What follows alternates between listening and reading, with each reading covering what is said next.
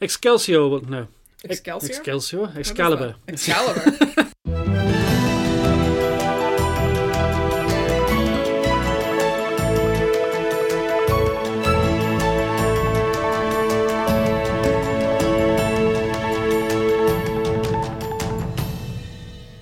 It's Friday, May 24th, 2019, and this is the Dutch News Podcast, your weekly chance to catch up with what's been going on here in the Netherlands. I'm Molly Quell, Dutch News contributing editor and proud owner of freshly minted business cards. And I would say um, recording equipment terminator. As I am well. also a recording equipment terminator.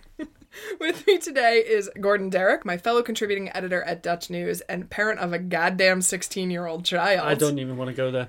Uh, absent, notably, is Paul Peters, a master student in civil engineering, and uh, Gert Wildersmacher. I assume that he has uh, gone to some sort of prison for what he has been saying about Geert Wilders on Twitter. Almost certainly. Yeah, he would deserve it. He would. Yeah, Yeah. yeah. So check out Paul's tweets about uh, about Wilders in the wake of the European election results. So, uh, gefeliciteerd met your, uh, met your son's uh, verjaardag. I am just absolutely bewildered. I don't know what this what's happened. I don't know where the time's gone. I don't know why I feel so old or why I've got a bad back. You have know, a bad back. just You are an accumulate. old, like, I'm officially an old man now. you're officially an old Yeah, man now. there's That's no going crazy. back. Yeah, there's no going back, man. Yeah.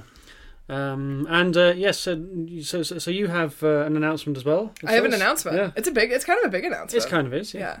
Uh, I have a new job. Wow. Congratulations. I am going to be working as the Hague correspondent for uh, CNS, which is a uh, American news agency. Mm. Um, I've been doing some freelance work for them from the beginning of the year, but I'm going to be leaving my current uh, communications position at the TU to uh, go do this full time ish. Um, I will still Oh. be here for Dutch news. And CNS stands for Uh, courthouse news service. Yeah. We mostly cover uh, legal So it's uh, court reporting, cases. so it's court cases. So Yeah. I'm covering the European courts as well as some science and technology yeah. stuff. And I believe you're off to uh, Hamburg this weekend for I'm off to Hamburg for uh, the International Law of the Sea Tribunal, Uh-huh. uh, and then I'm then I'm leaving directly from there to go to uh, Right. to Belgium to cover Belgian elections What's- on Sunday. what's Aquaman done now?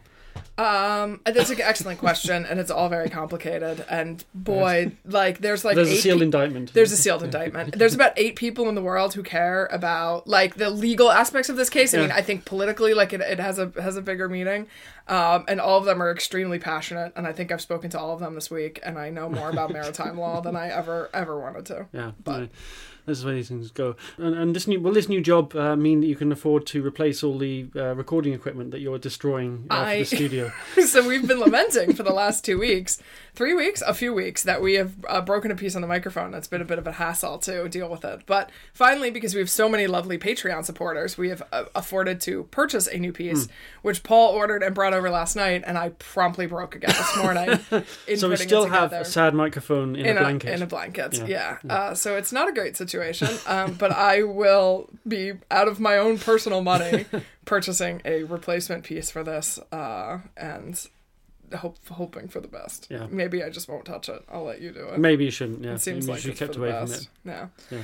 Uh, so Paul's not here, and I did the ophef last week, so I think this means you uh, you got to do the ophef. It's my turn to do the ophef. Okay. Well, the ophef uh, this week uh, is not to concern uh, Thierry Baudet, Thank thankfully. God. Thank God. Uh, no, this is all to do with Eurovision. Yes. Uh, which, of course, was a, dra- a so triumph much better. for A the Netherlands. triumph for the Netherlands. Yes, the first time in 44 years, I we think. will talk about First this time in later. my lifetime. We will talk Euro- about this later in the Eurovision. podcast. We'll talk about it later. Yeah.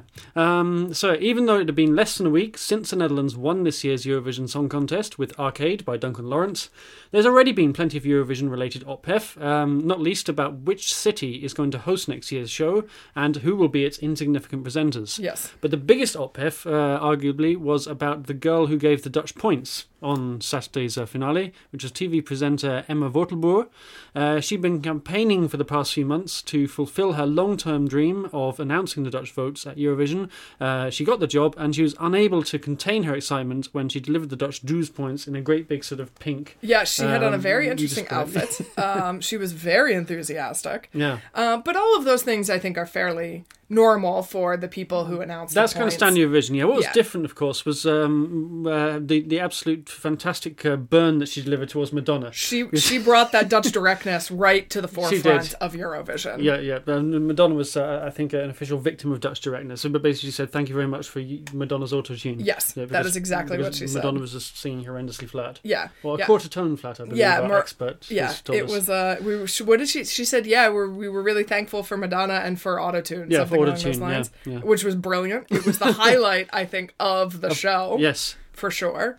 Uh, but it didn't all go over so well. No, so no, not everyone was uh, that enamoured with them. Uh, former singer Patty Brard uh, said she thought Wortelboer behaved rid- ridiculously. She said, quote, she has 30 seconds to represent the Netherlands, and now the whole of Europe thinks we're a country full of idiots. I mean, which is not wrong. Uh, yeah, and did people not think that before? I know. Uh, Come on. Uh, Brard, who's 64 years old and is known for having klizmas in her reality TV show, jumping from diving boards, putting cucumbers in her mouth, and ice skating in pink tutus, uh, the latter three, all on live television, thinks that it should be forbidden for someone to be put on air just because he wants attention.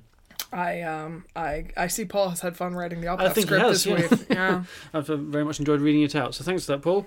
So uh, and also Gordon, we have some new uh, Patreon supporters. We do have some new Patreon backers. Uh, thank you to you, to Luke Watts and to Robin Rob Dog Lothar. Did he Uh, request that you put his write his name? That's like the that? name he gave to me. All and, uh, I think. Uh, so I wanted to respect that decision. Uh, Robin would like a shout out for his 30th birthday this week. Gefeliciteerd, Um, Robin. Yes, lots of uh, people being correct, congratulated this week. I know. So gefeliciteerd from us. Uh, Luke is in Amsterdam, um, but uh, is originally from Glastonbury, so presumably got here, came here to get away from all the hipster dads in 4x4s. I don't know what any of those things mean, but take over. Glastonbury every summer. Oh, for the, okay. you know, the big open air um, festival. Oh, okay, gotcha. Um, and he's asking, I think a little anxiously in light of the European election results, if Nexit is gaining momentum. Absolutely fucking not. I think not. No, I think the results have gone very much the other way. Yeah, actually, yeah. It's it's been, it's been a real slapdown for Eurosceptic parties. I think. Well, I think particularly for yeah, uh, uh, for, for, for Geert Wilders, the PVV, who may get no seats in the European Parliament. I think we're just going. we may have a podcast podcast in the future where we just go months without referring to Geert Wilders. Oh, that'll be really weird. It'll be really weird. yeah, that, that just there would be something wrong with the universe. Yeah. Um, But we will be discussing um, the full election results uh, next week because, Yeah. of course, while the Netherlands has now voted uh, and the UK, uh, most of the other countries in Europe have not. So no, so we don't gonna- have the results in. What we have is an exit poll that Yeah. suggests that the the Eurosceptic parties have not did, did not do as well as they hoped. Yeah. Basically, although Forum for Democracy is a new party, got is going to get possibly three seats. Yeah. it was hoping for four or five. We will. Uh, we will talk But we'll about. go. We'll, yeah, we'll talk it about in this next next week. Yeah, so stay tuned, Luke. Uh, Robin is originally from Northern Ireland. Uh, he doesn't have a question, but he's uh, he's asking if uh, he's asked me to attempt a Belfast accent. I would uh, love to hear a Belfast accent. I don't think you. would, especially you used to live there. I used to live there, yeah, but no, no, he didn't ask me for a Belfast No, accent. I know that. He yeah, I know that. I feel, and I've, I've, I have friends and colleagues who I respect very much from Yeah. Northern Ireland, and they're going to crucify me. Yes, please. But, that's the best. That's by far the best part of this Yeah, but, but given it's Robin's birthday, I feel uh, I, I, I can't escape it. But uh, I've got a joke about uh, Belfast accents. Which, Okay. uh, which uh, Hol- which Hollywood actor do people in Belfast ask for when they want to pay in a restaurant? uh, I don't know which one. Bill Nighy. That's it. That's my Belfast accent. That's good. We will. Uh, we will take that. This week, we're going to tell you about the strangest debate in Dutch politics, explain why a number of Dutch high schoolers may be crying, and of course, we're going to celebrate Eurovision. In our discussion, we talk about the new Dutch rape law. In response to last week's ophef, Prime Minister Mark Rutte and Forum for Democracy leader Thierry Baudet took to heart the advice of the Dutch News podcast and faced off this week in a debate which was sometimes interesting and frequently weird. The VVD leader called for the debate last week while campaigning on behalf of his party for European Parliament elections.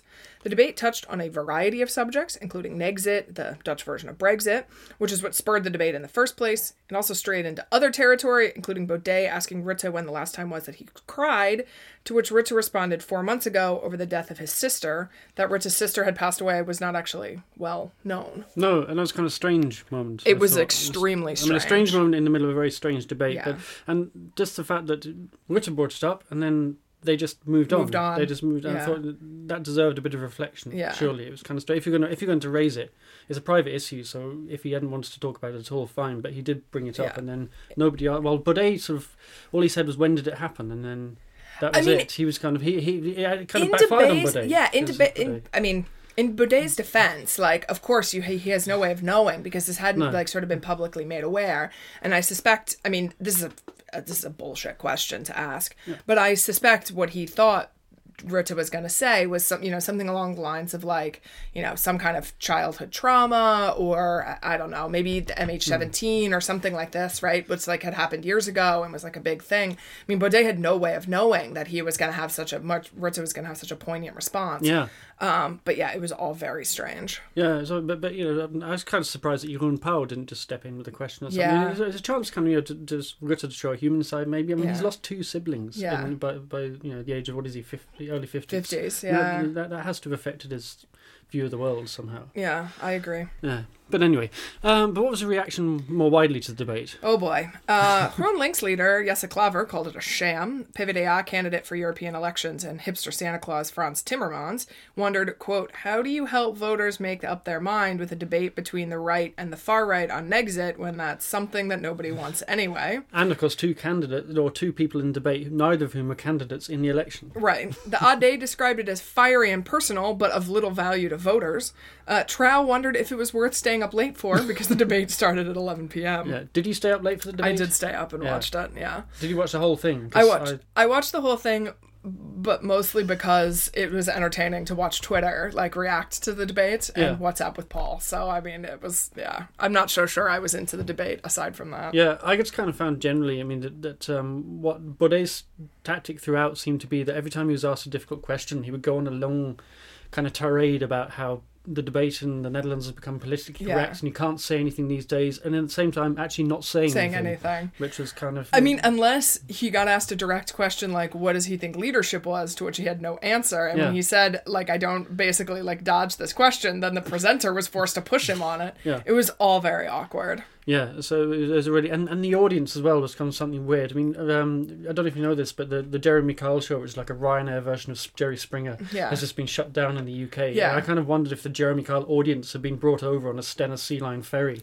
and shipped by minibus up to Hilversum because Yeah. people just spend the whole time sort of whooping and cheering. Jeering. Yeah, every all every very banality. that, uh, Uh, yeah, it was a very, a very odd thing. yeah, really strange. No, not very sort of Dutch way to do debate. No. I don't think. So, but that wasn't the only debate taking place. Hell, it wasn't even the only debate on Thursday night. Uh, 12 other candidates for European Parliament elections debated each other in a scheduled debate. Uh, that debate was overrun by the Baudet Rutte face off. Uh, NRC television critic Arjen Fortuin said that the cockfights generated more excitement than the overcrowded chicken run, which was no surprise, which I thought was an excellent uh, kind of one It's a nice line, but you know what? I think that's more sort of it says more about sort of how the media responded to the debate and how the public did. Because I think actually we found out well, we'll talk about it in more depth next week. But Yeah. the elections actually were more about Europe than people get credit for, Yeah. and the fact that the Labour Party in Frans Timmermans ended up being the winner rather Yeah. than either of these two candidates Right. kind of tells you that you know I think Rutte's strategy was he thought he could make a two horse race and both parties would benefit. Actually, what happened was because it was a a race between two parties on the right, all the voters on the left lined up behind Frans Timmermans Yeah. and pushed him into the lead. Yeah. So it sort of backfired. Yeah. Uh, did you vote, Gordon? I did vote, yes. Um, Did you vote twice? I did not vote twice. I was about to I did not vote twice. Not only did I not vote twice, I um, actually uh, I cast one vote, my vote in the Netherlands, and then I put my British ballot paper through the shredder, Wow, which was a very dedication. satisfying Yeah. thing to do. Um, so, as we've been sort of hinting at, the UK and the Netherlands were the first European countries to go to the polls on Thursday uh, this week. The rest of the countries throughout Europe are voting over the weekend. So, we're actually going to be talking about European res- election results uh, next week. So, you'll sort of tune in. Yeah, Tune in for that. There are some preliminary um, results in terms of what has happened in the Netherlands, but official uh, sort of results aren't out yet. So, we're going to No, just wait and talk wait it all about it next week. Yeah, because we- they have to wait till everybody in Europe has voted, and the Italians are last on Yeah, Sunday. and so as ever, the Italians are late with everything. Uh, the Belgians also go to the polls on Sunday. Ah, yes, Yeah. they do. Yeah, that's well. The Belgians as well as ever are late with everything. I mean, Yeah. that's what happens when you're influenced by the French. Asylum Minister Mark Harbers resigned this week in a row over statistics. Civil servants compiled a top 10 list of crimes where the suspects were asylum seekers, but the most serious crimes, such as rape and murder, were included in the category Other. Harbers had warned them not to come up with the ranking for exactly that reason, but he said Parliament had been misinformed, and as a minister responsible, he had to resign. The 4,600 incidents logged by police included four suspected rapes, five allegations of child abuse, and 31 accusations of murder. Shoplifting and pickpocketing headed the list. About half the incidents involved asylum seekers from so called safe countries like Morocco and Algeria. So, uh, Gordon, how did this happen? Why were these numbers like left off the list in the first place? This doesn't make any sense. Well, no, it was it was just a really badly configured exercise because it was a list of crimes by volume, and obviously rape and murder are horrific crimes, but thankfully they're not very common, Common. crimes. So that's why they were lumped into this category of other, which was about a thousand offences. But of course, when the the media realised that there was a story to be had here, and went uh, in, and inquired after the details of the figures, and of course it turned out that yeah, that there were cases of rape and murder included in this other category, and it caused a great big storm. And it gave a free hit to politicians like Geert Wilders to accuse the government of covering up inconvenient figures and blame multiculturalism for everything, which of course he duly did. of course. But at the end of the whole episode, you know, it's all still very unclear. We don't know how this decision was taken. We don't know why Harbers' advice was just ignored. And crucially, of course, we still don't know how many serious offences asylum seekers have actually committed. Right. Although what we do know is that there were 4,600 incidents investigated, but that led to 1,748 convictions. So that's a smaller number. the other thing that I have not seen in any of the discussion about this is comparing the crime rate from asylum seekers to the native Dutch population. Yeah. Because I think many times when this discussion happens, right, like 4,600 incidents seems like dramatically very high. And like Yeah. this is 1,000, 1,700 crimes. I mean, that's like a lot. But I suspect once you compare it hmm. to, I mean, most of the literature on this shows that like uh, immigrants actually commit fewer Yeah, crimes. and we, do, we don't know how many uh, yeah asylum seekers this covers, and of course uh, a lot of these incidents as well took place in asylum seeker centres. Yeah. So the victim was also an asylum, Asylum seeker. seeker. So it's not like this is a case of asylum seekers going out into the community Yeah. and endangering the native Dutch population, which is how lots of politicians frame it. Yeah. by saying we shouldn't let these people in because they're dangerous. And the other thing, of course, that this doesn't address is, is that most asylum seekers who are, you know, fleeing from places where they have been subjected to torture and, and terror and these kinds of things suffer from a whole litany of mental health issues as a result of this. And like that is also like does not seem to be a thing that is Yeah. addressed. The fact that, you know, we s- sort of have this forgiving attitude when Dutch soldiers, I mean, this happens in every country, it's not just the Netherlands, come mm-hmm. back from war, right? That they become an uh, alcoholic because they've seen stuff and they, they get a DUI, right? But Yeah. like we sort of have a bit more of a forgiving sort of mindset towards that, but we don't seem to be offering that towards, you know, the victims of war or sex trafficking or any of the things that these people have gone through. Speaking of people having a hard time at it, people have been traumatized in youth. People Yes. have been traumatized in youth, yeah. An estimated 20,000 children leaving primary school this year have been given the wrong grade in their year 8 exams, and around 8% of them are set to go to the wrong type of school. That's according to the Education Ministry this week. The grade is used to help determine what sort of secondary school is suitable for children once they reach the age of 12. So you can go to vocational school or VMBO, HAVO, or that's the pre college thing, or VWO, which is pre university. In most cases, the children were given too high of a grade.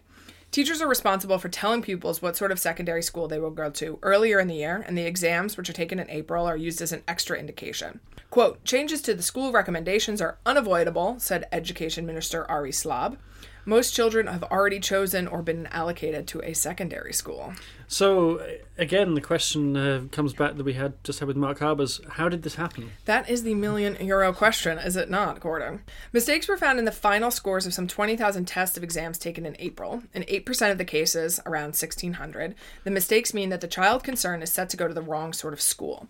The ministry said the mistakes were not made on the CITO exams, which are by far the most popular tests, but were instead identified in the IEP Eindtoets Route 8, DIA Eindtoets, and the AMN Toets tests. I, I don't know what any of these things you. are. No. Yeah, yeah. of No, but course if you're a parent of a child who's got just uh, stepping up from uh, primary to secondary school, it's a great big thing. The CITO test or the various competitors Yeah. that come in, it, it's a huge kind of hurdle your Yeah. child has to get over. And then this whole advice of what level of school they go into. Yeah. Although it has to be said, there is a lot of increasingly more movement during secondary school now. So kids who might start at HAVO level, say, but they turn out to be, you know, they, they, they then come on a bit and they move up to FAVO, Yeah. or they're over, or they're actually overstretched and they move back down a level. Yeah, So- and you've also seen an increase in the number of. I mean, I know this from working at uh, at the TU that you see an increase in the number of these like um, transition year programs. So, for example, you go to HAVO for your bachelor's degree, and then you do this sort of transition year, and then you go to university Yeah. for your master's degree or something like that. Yeah. Um, so, so- it's more flexible, I think, than people realise, and certainly that parents who think that whether their child succeeds or fails at the age of 12 is going to condemn them. An earthquake measuring 3.4 on the Richter scale hit the village of Westerwijtwerd in Groningen province on Wednesday morning. It's the third largest quake caused by gas extraction in the province and has prompted fresh calls for the process of shutting down the gas fields to be speeded up. More than 800 claims of damage have been filed since the quake and two smaller tremors on Thursday. Prime Minister Mark Rutte responded on breakfast television, saying the optimism generated by the discovery of natural gas in Groningen in the 1950s had, quote, turned into a nightmare. MPs have backed a parliamentary inquiry into gas production, which has been operated by a joint venture of oil companies Shell and ExxonMobil. Last year, the government said production would stop altogether in 2030. And there was some uh, good Eric Wiebes ophef this week, was there not, Gordon? Yeah, Eric Wiebes, uh, who's uh, originally when he announced the plans to shut down the gas production, he that that, that was uh, very popular in Groningen, and uh, he was uh, kind of seen as the, the guy who was going to fix things. But he's the shine's come off him a bit uh, recently, and uh, yeah, he committed a bit of a faux pas this week because he went up to Groningen to sort of reassure people that yes, uh, they were still um, on track to shut down by 2030, and if the cabinet can end it sooner, then it will. Uh, unfortunately, at one point, he called the incident a bevinkje, A little which quake. a little quake, A baby quake. yeah, a baby quake, a sort of tremor, yeah, barely a murmur really, Yeah. and that uh, could caused a rather big murmur on Twitter. Yeah. Weber said he misspoke, and the cabinet would continue to work to find ways to improve and accelerate the decommissioning process. "Quote: That's what Groningers deserve." But it sort of underlines how sensitive this issue is in Groningen, understandably. I mean, if People's your houses house falling was apart. yeah, if your house was falling apart, you would be sensitive about it too. And as everyone already knows, it was the best week in Europe this week. no, I'm not talking about parliamentary elections. I'm talking about Eurovision. And even better for us, the Dutch won. Yes. Dutch Eurovision Song Festival entry Arcade by Duncan Lawrence took home the prize on Saturday night, as I'm sure everybody already knows. And this means next year the contest will be staged in the Netherlands. Yeah. In a surprise this week, it was announced that due to a human error, the Netherlands was actually awarded more points than originally given. Arcade was given 498 points, Italy finished second with 472, and Russia third with 370. Okay, so Duncan Lawrence isn't very famous. Uh, how did he end up being the Netherlands representative? Basically, because he's not very famous. uh, Lawrence reached the semifinal stages of the Voice of Holland competition in 2014, and he was a strategic choice because he was easier to steer. That's according to song contest experts who told the broadcaster NOS last year. Quote, it will be useful if he does what he is told and is relatively uncritical, NOS reporter Martijn van der Zande said. Last year's entrance, Waylon, irritated the contestant selection committee by demanding to choose the song and apparently picked fights with the press. Right. I have to say, in the wake of um, the Eurovision win, I saw some of the most Dutch headlines in newspapers I've ever seen because Oh, immediately the issue that they latched onto was who's going to pay or how are we going to pay for next year's I tweeted this, the front cover of the F Day afterwards. There's like this big block. Who, How much will this cost? And the first thing that Rutte said was, well, after congratulating Duncan Lawrence, in fairness to him, after he said that, the next thing he said was, no public money. yeah, there'll be no extra public money. Yeah. And the commentators said it's going to cost about 30 million to put this on. Rutte said, oh no, Sweden did it for 15, 15 million. million. Yeah. So that's his benchmark. Yep. A cut price, Ryanair Eurovision next year. That's that's Yeah. the Dutch way. And uh, where is the contest going to be held? It could be anywhere, Gordon. It could be Zwolle. It I could be. Zwolle. Yeah. The final chords of Duncan Lawrence's victory lap performance of Arcade had barely fallen silent on Sunday morning as Dutch cities began jostling for the right to stage next year's event. Yeah, um, Rotterdam has thrown its hat in, I think. Yeah, Uh, with the that- Ahoy, Yeah, Zig, the Ziggo Dome, of course. Yeah. Uh, Ar- people are talking about Arnhem and the GelreDome. yeah uh, The Hague, of course, uh, staged it the last two times. Yeah, but that was 40 goddamn years ago. Yeah, because the last time the Dutch staged the event was not when they last won it, but um, in 1979 because uh, Israel had won it twice in a row, two years in a row, and it was going to cost them too much. Yeah. So they, they passed it on, and uh, the Dutch picked it up. Yep. So Um, the owner of the uh, ADO Stadium said that they could have it there, except that there's a problem, which is that the ADO Stadium has no roof, which he said was an, an issue that could be fixed. it could be fixed somehow. Yeah. Yeah. There's also Ophef, of course, because um, Amsterdam's mayor, Femke Halsema, said that uh, Amsterdam would be willing to host the event because Amsterdam has been spending the last kind of month saying they don't want any more tourists. Yeah, ex- except for Eurovision tourists, Yeah, Gordon. they get a Except for free pass. Eurovision tourists. Excelsior will join NAC Breda in the Jupiler League next season after they lost their playoff semi-final to RKC Waalwijk. The Rotterdam club lost 3-2 over two legs, and that means they've been relegated after five seasons in the Eredivisie. Waalwijk now go on to play Go Ahead Eagles, which is a great name for a football team. I love the name, that name. That's my favorite Dutch football name. Yeah, uh, in their playoff final, while in the other competition, Sparta Rotterdam will attempt to unseat the Graafschap from their place in the top division. I have I have several questions. One is is one of these names Graafschap like Kasgraf? Like, De like I yeah. want to call them Kasgraf though. Graafschap. Yeah, that would be a better Graafschap. name. That's Yeah. a good name, yeah.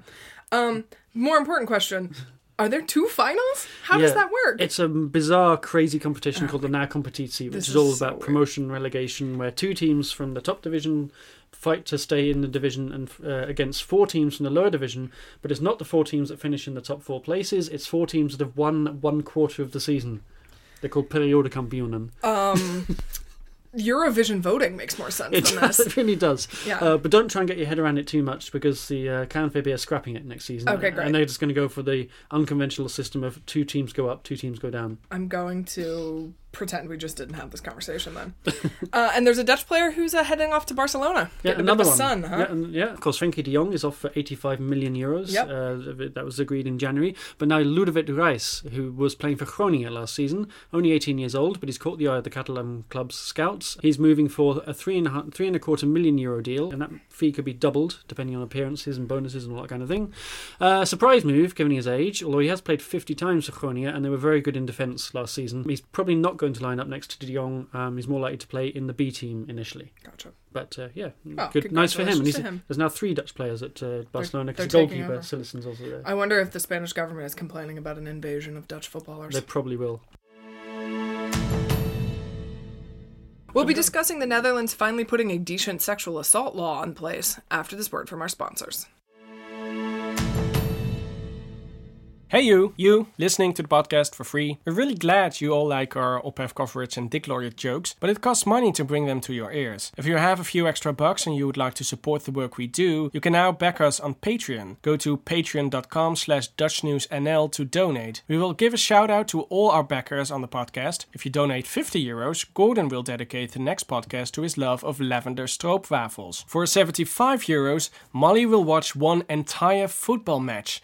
And for the low, low, low amounts of 100 euros, I will vote for the Socialist Party in the next election. So please go to patreon.com slash dutchnewsnl to support us and keep Truby fed, which is very important.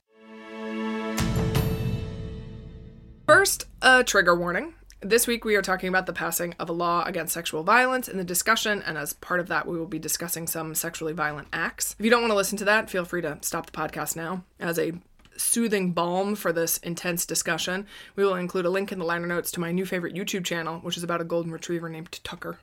And he's very fluffy. Yeah, go watch that instead of uh, Yeah, of to listening listen to to us us talk about, about- sexual assault if you don't want to. Yeah. The Dutch government plans to bring in new legislation which will make having sex with someone against their will, which does not involve violence, a crime. While rape and sexual assault are already on the statute books, the new legislation will make it illegal to have sex with someone while knowing that they are unwilling. If in doubt, people will have to check with their partners if they consent. Okay, so what does the law say as it stands? So, currently, officially, for rape to be prosecuted as rape, a force or the threat of force must be used. Um, it also must involve penetration. Uh, sexual assault is a separate crime um, that includes non penetrative acts, and force isn't required for prosecution, but in those cases, the victim must then be unable to resist, for example, if they are intoxicated or disabled. Okay, but that doesn't seem to really sort of cover all the scenarios that we think of as rape these days. does not fucking do that, does it? Uh, in some cases, rape and sexual assault charges have been dropped because the victim is frozen and unable to defend themselves or because no violence was involved. This legislation will make it possible to prosecute sex without consent as well as sex uh, involving force. According to Gordon's favorite minister, Justin Minister Ferdinand Grapperhaus, um, he told lawmakers this week that the hashtag MeToo movement shows how widespread sexually unacceptable behavior has become and that the current legislation is not properly equipped to deal with it. Yeah, although this seems to me to predate Me Too because most countries moved towards a consent basis of rape laws some time ago. Not most countries, um, some countries. Uh, in 2018, Sweden passed legislation that outlawed any sexual act that is done without consent. Sometimes this is referred to like the yes means yes law. The Justice Ministry actually referred to this in a statement about the Dutch bill, writing, quote, a no is a no, but no no does not mean yes. Uh, if the other person does not speak out clearly, you will first have to investigate whether or not he or she wants sexual contact. This is the case when someone stiffens out of fear or stops participating at any time. A hesitant or changing attitude is a signal. That's what Grapperhaus said during a meeting with lawmakers. If in doubt, people should check with their partner if they consent. And he also said no means no, but no no does not mean yes. Okay, so this kind of shifts the burden of responsibility basically, so that if you're in, you know, if you're meeting somebody in a situation, uh, you and you're not sure whether or not they want to have sex with you, the onus is on you to Ask make to make sure first to us and Yeah. to get their consent, and also, I guess. if it comes to court at a later stage, you've, you'll have to show that you actually, you know, you actually established satisfactorily that, you know, that they did want, they did, they did consent to have sex with you. It's not enough just to say, yeah, I, I felt like you know they uh, that they wanted to or whatever. Yeah, s- kind of. Um, in Sweden and also in Spain, um, what they have done is shifted the burden of proof from the victim to the perpetrator. So in essence, if you're the victim of sexual assault, it becomes your attacker's responsibility to prove that there was consent rather than you proving that there was not consent. In a radio interview with Radio Ain this week, Grapperhaus said that they have no intention of following the example of Spain and Sweden. So this kind of burden of proof thing in court i- is not like sort of as important as sort of n- being able to prosecute cases of rape in which like an explicit no is not given. So it, they haven't gone quite as far as some other countries in the European Union have. Yeah. Um, and of course, we should add as well. This is still at the consultation stage, Yeah. the very early stage of legislation. There'll be all kinds of you know, um, yeah, feedback sessions, and uh, the bill still has to go be, be drafted and go before Parliament. Yes. So a lot can change. Uh, yeah, a lot can change. Yeah. And Gordon, you uh you have some knowledge about this. Not of course from a personal perspective, I hope, but No. because Scotland passed a somewhat similar bill a few years ago, right? Well, it didn't pass a bill. What happened was there was a there was a court case um, because uh, Scotland has a uh, has a separate legal system from England and Wales. so it course, has its own laws, has its own courts, and it has its own law of rape. And unlike in England, where the law was changed some time ago to say that non-consensual sex was rape, in Scotland it was still, as in the Netherlands, uh, that there had to be evidence of some force being used or threatened. yeah.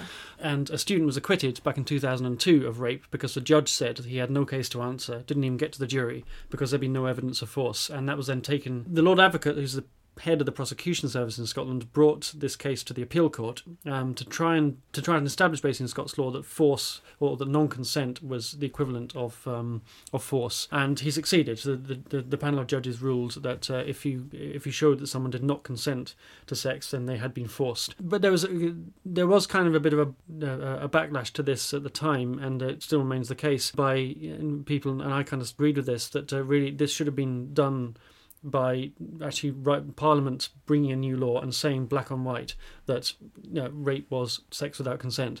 Instead, what you have is a situation where that's what the law says, but the courts interpret that as being non-consent. So, although the courts have interpreted that way, and ever since uh, the, you know this judgment has been um, recognised by uh, future courts, what's to stop the courts interpreting it the other way um, Right. at a later stage? You know, you've had this discussion in the states with Roe versus Wade. Yeah. There's now a move by a more conservative Supreme Court to try and roll it back. It would be even better, I think, to actually make sure that it says on the statute book. That's after all, you know, what Parliament's supposed to do, um, to have a clearly defined law of rape that uh, you know is appropriate for the 21st century. Yeah, which I think is what the Dutch are, are trying Is what to Dutch do are trying here. to do, basically. Yeah.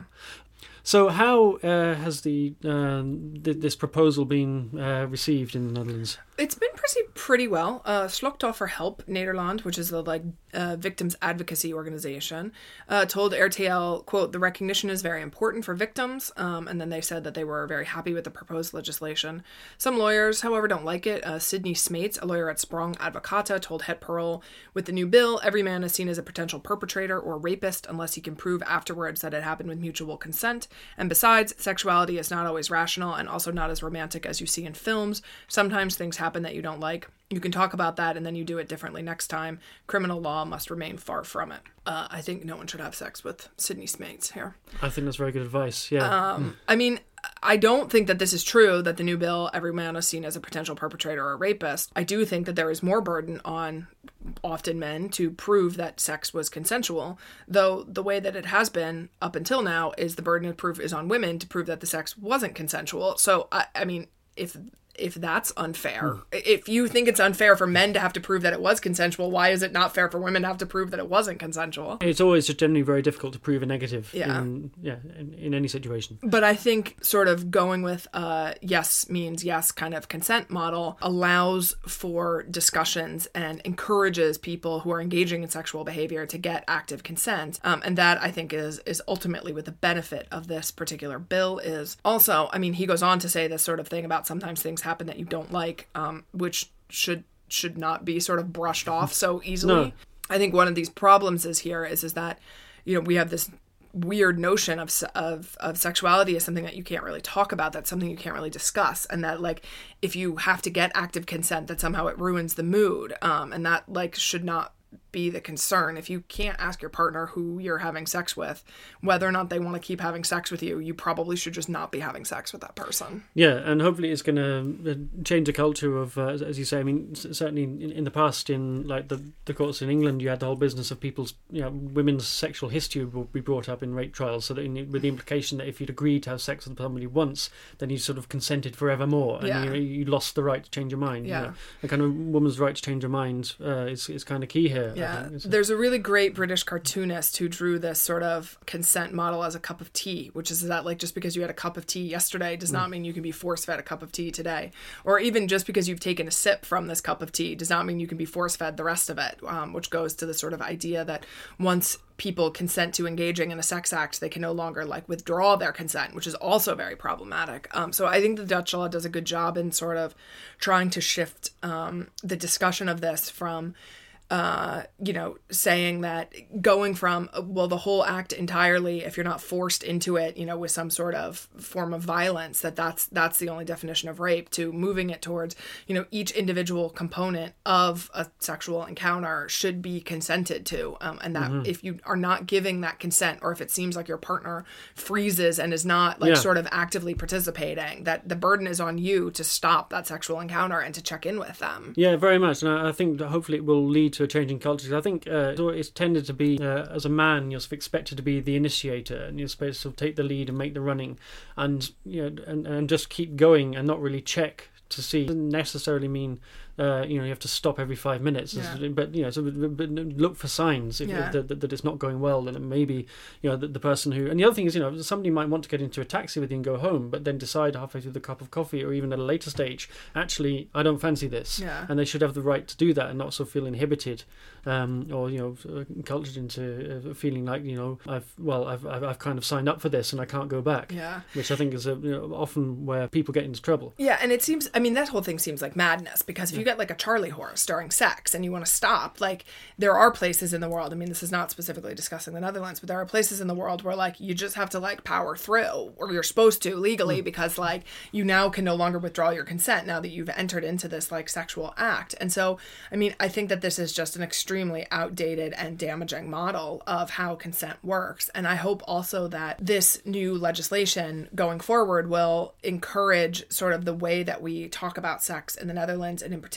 the way that sex education is organized moves more towards a discussing like getting active consent from your partner how do power imbalances in relationships work and these sorts of things which will give people the tools to be able to have like much more explicitly consented to sexual encounters yeah because I mean I, I think I agree that um, yeah, sex education in the Netherlands is broadly pretty good compared to other countries Yeah, but even sure. here it is still yeah sort of focused more on the mechanics and Yeah. things like you know avoiding pregnancy when you don't want it or you know not getting STDs right and yeah, it's still maybe there's a bit of work to do and also encouraging a culture of respect and mutual respect and you know being aware that uh, you know reading the signs and not kind of pressing through. And also I mean the thing I sort of try to instill in my children we don't talk about sex a great deal partly because we're all autistic and communication's hard but it's the thing the sort of overriding thing I try to uh, sort of say to them you know is that you know sex can be great fun but only if both parties are up for it. Yeah. otherwise it's not fun and you shouldn't go ahead with it or, or, or all parties i mean sex is Oh, not limited that is true as well that is people. important yeah. Um, no, I mean, I think that that's a really good, like, kind of generic, like, life lesson in general. That like most things are fun with other people if everybody is like actively and interested in participating. And the fact that we don't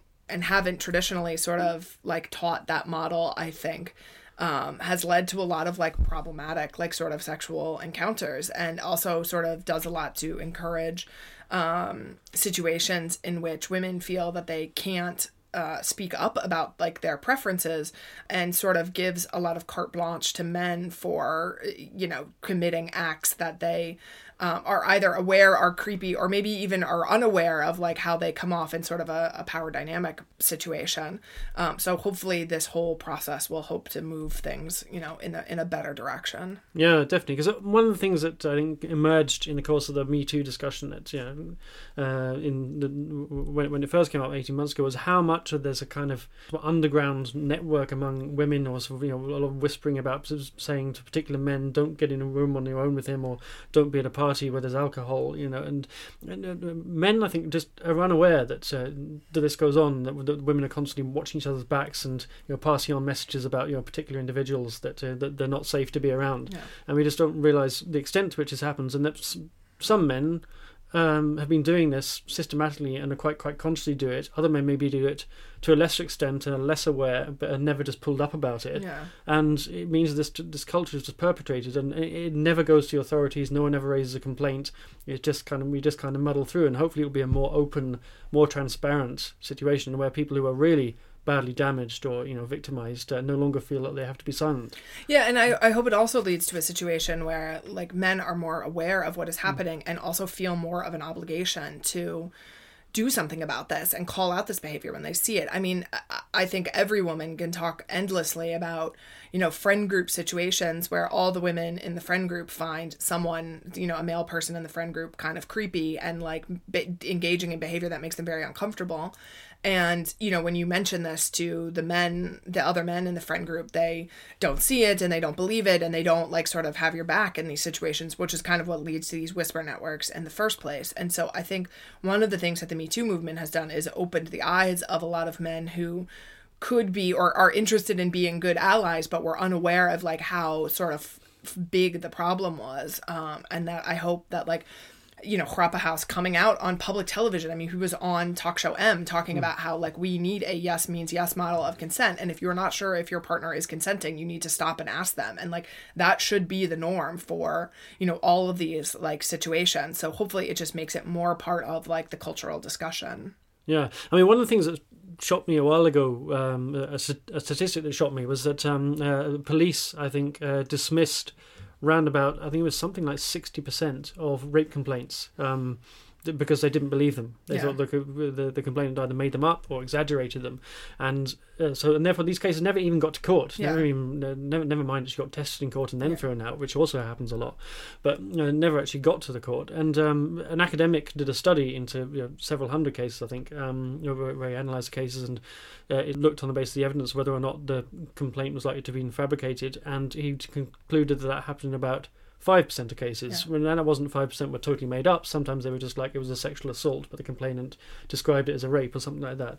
So yeah, I mean the fact that police are throwing out sixty percent of cases Yeah. makes you re- realise there's a, you know, a structural, big structural problem, and an awful lot of actual offences Yeah. are just going on, you know, are not even going to court. Yeah. Well, and, and let alone not going to court. I mean, most sexual assault cases are not even reported to the police. So mm. they're not even there for the police to throw them out. I mean, the process of doing that is so difficult and humiliating and traumatizing that many people decide, even if there is very good, say, physical evidence, um, and they feel like they're a very good quote unquote like victim, um, you know, that they aren't, they weren't, you know, drunk or like something like this, which is very, you know, common for the judicial system to kind of pick apart. They don't report these cases because they know how difficult it is. I mean, I think most women, the overwhelming majority of women that I know that have been sexually assaulted, uh, have never reported their sexual assault to any authority because of how difficult it is to prosecute and how much of an uphill battle you face. So again, I just hope that like shifting the discussion and shifting kind of where the burden is on on consent moves towards more people